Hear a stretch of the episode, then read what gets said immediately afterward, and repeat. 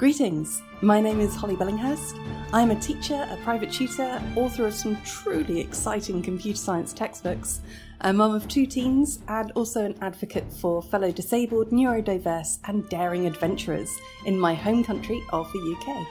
When I'm not on adventures in the real world, I get to tell stories. So tonight, I'm going to share the legend of Gaelle of Vogelburg. Gaelle is a woman who is few things to a great many people. Scourge, a pirate, a slaver. But like all proper stories, we should begin with some context. Gaelle comes from a long line of successful nobles from the realm state of Vinnelhaven.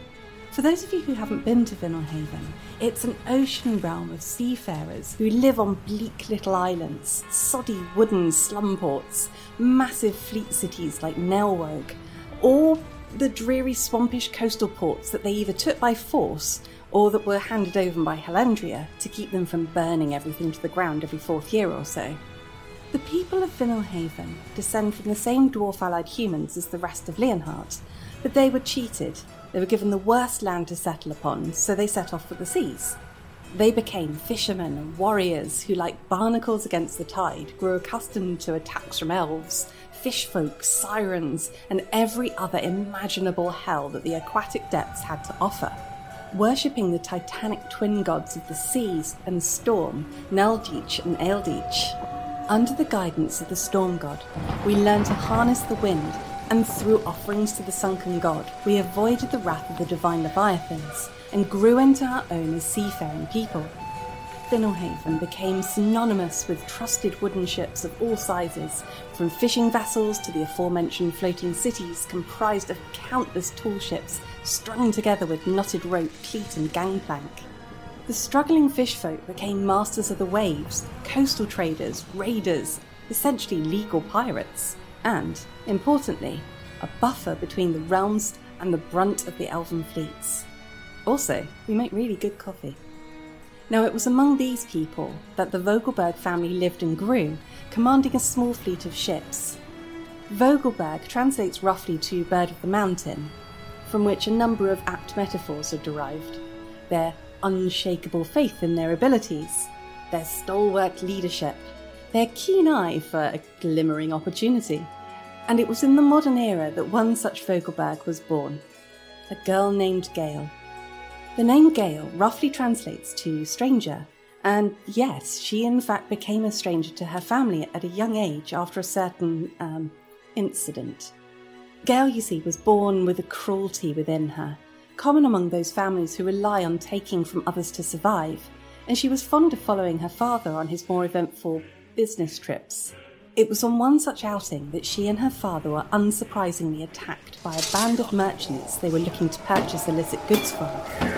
Gaelle, who was just a teenager, saw her father fall, bloodied and broken like the suffering god by iron tools of pain brought to bear with callous efficiency. And in response, she unleashed the sum of her anger onto the offenders. None of them would speak of that night again, or in fact, at all. Gaelle was a mix of repressed emotions and resentment over the coming weeks, and as her father fell deeper into the bottle, she was ultimately pushed to rebel. That is, more than most teenagers of her age. And what a mutiny it was.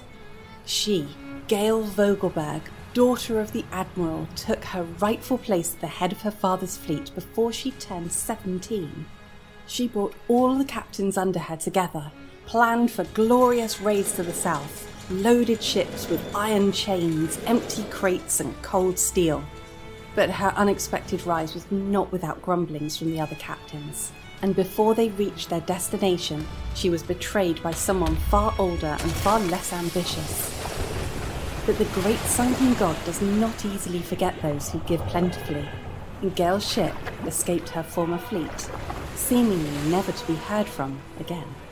However, in the two decades that have passed since, Gaelle has become infamous, leaving fear and sorrow in her wake in equal parts. But a pirate's life is not one to envy.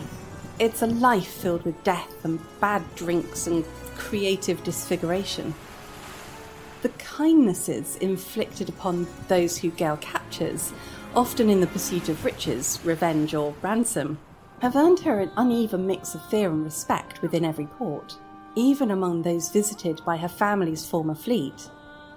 Beyond Vinnelhaven's waters, numerous bounties scream murderously for her pale complexion to rot within a cold, barren cell.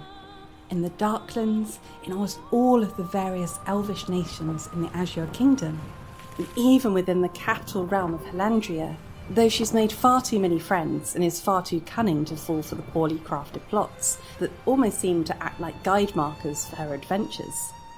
Tales of Gaelle's near legendary victories have travelled far over the wind and seas, aided by ale and sails. However, the receipt of a particular letter last month has greatly shifted her disposition.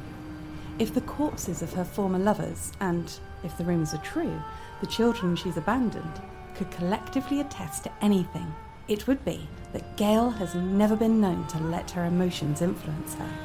At least, until now. She's suddenly become hyper focused, manic even, obsessed with rumours surrounding a very particular man, said to be under the employ of Sir Percival of House Fife, Glom of House Vogelburg,